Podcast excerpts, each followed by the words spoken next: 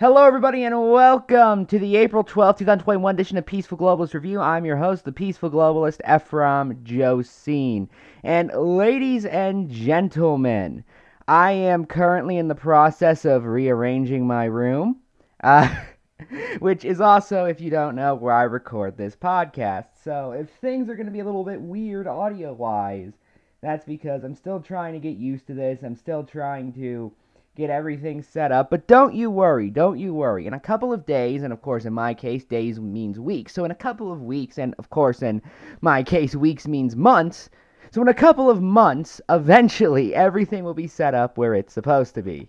Anyway, on Friday, 2024 Republican frontrunner Tucker Carlson, host of Tucker Carlson Tonight, hosted by Tucker Carlson, uh, got in trouble because he went on Fox News Primetime on Fox News specifically to talk about the issue of replacement. I'm I'm not making this up. Here's the clip of him on Friday. I know that the left and all the little gatekeepers on Twitter become literally hysterical if you use the term replacement. If you suggest that the Democratic Party is trying to replace the current electorate, the voters now casting hmm. ballots, with new people, more obedient voters from the third world. But they become hysterical because that's that's what's happening. Actually, let's just say it. That's mm. true. Mm. If, if look, mm. if this was happening in your house, if you were in sixth grade, for example, and without telling you, your kid, your parents adopted a bunch of new siblings and gave them brand new bikes and let them stay up later and help them with their homework and gave them twice the allowance that they gave you, you would say to your siblings, you know, I think we're being replaced by, by kids that our parents love more. And it would be kind of hard to argue against you because look at the evidence. So right. this matters on a bunch of different levels, but on the most basic level, it's a voting rights question. In a democracy, one person equals one vote. If you change the population, you dilute the political power of the people who live there. So every time they import a new voter, I become disenfranchised as a mm. current voter. So I don't understand why we don't understand this. I mean, everyone wants to make a racial issue out of it. Ooh, the you know white replacement theory. No, no, no. This is a voting rights question. I have less political power because they're importing a brand new electorate. Why should I sit back and take that?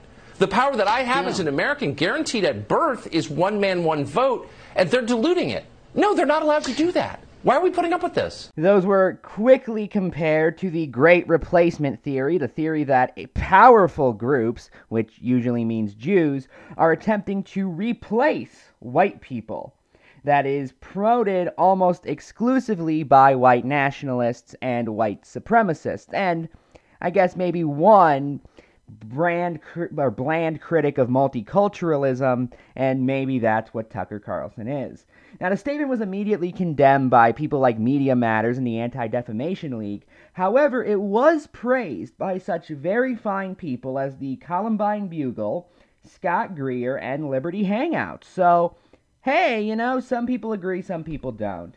However, 2024 Republican frontrunner Nick Fuentes uh, had a little bit of a different take. He actually thought Tucker was too nice to the immigrants. Writing on Twitter, he said, Of course, replacement migration is obviously racial. He had to say both of course and obviously. That's how obvious, of course, obvious it is.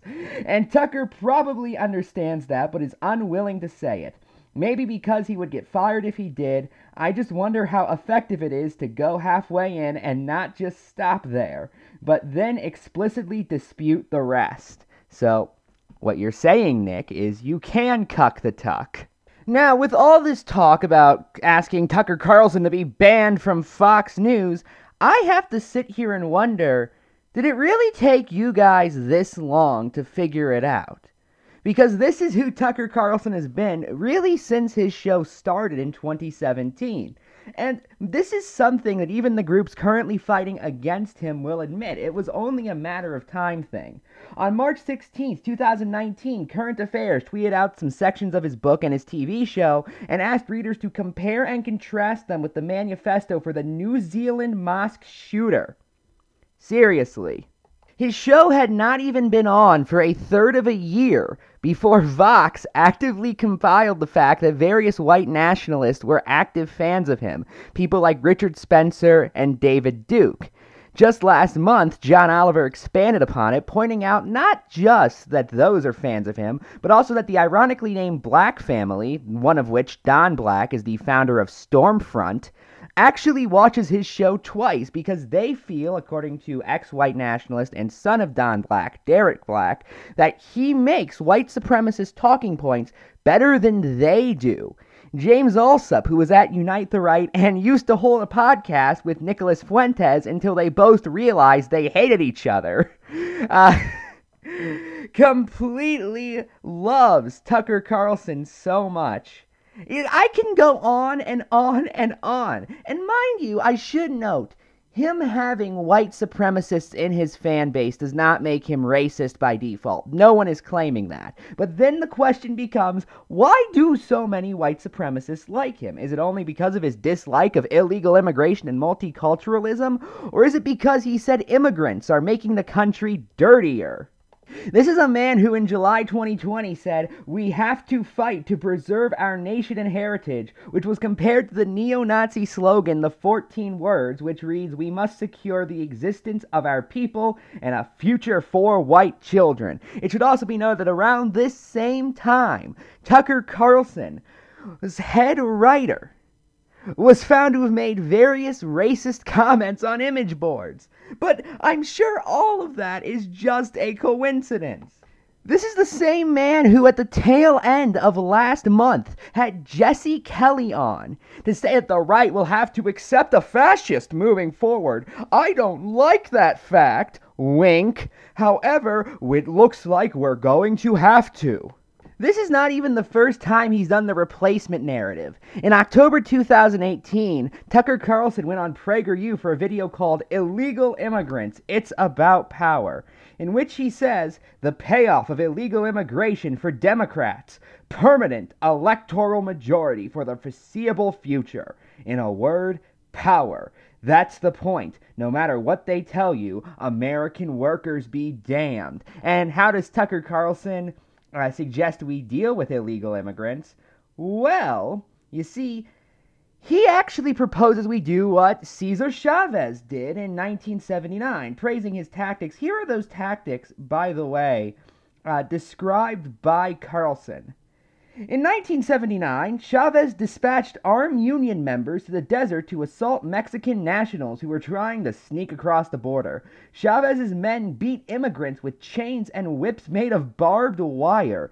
Illegal aliens who dared to work as scabs had their houses firebombed and their cars burned. Chavez wasn't embarrassed about any of this. He bragged about it. It should also be noted that Carlson betrays this as how labor union representatives and populists and Democrats used to think about immigration when, truth be told, even the person who Chavez pointed, appointed the head of the illegal campaign Carlson is talking about there thought that Chavez had crossed the line regarding his statements on illegal immigration. Uh, and that, by the way, includes his bizarre theory that these illegal immigrants were being imported by the CIA specifically to stop his strikes from working.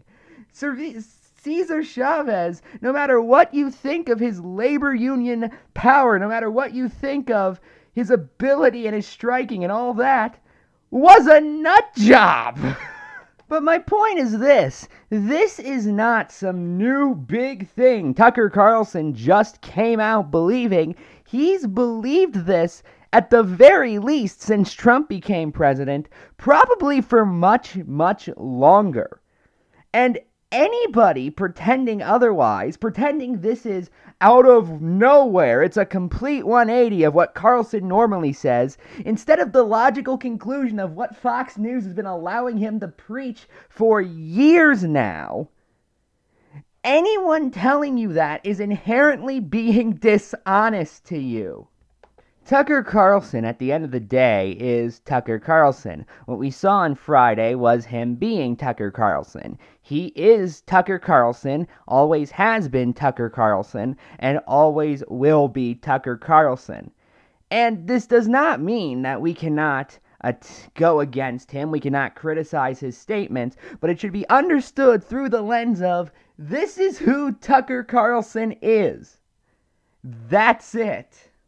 I, I also had to show you guys this. This is from Politico, specifically an article published on what day was it published? The 12th. This was today. With the headline, Hawley hauls in three million after attempt to block election results. This was, of course, about Josh Hawley raising objections during the certification of the electoral votes on January 6, 2021. However, I want to talk about one specific part of this article, which reads the following The freshman senator drew widespread attention for leading the January 6th effort to block acceptance of Electoral College results.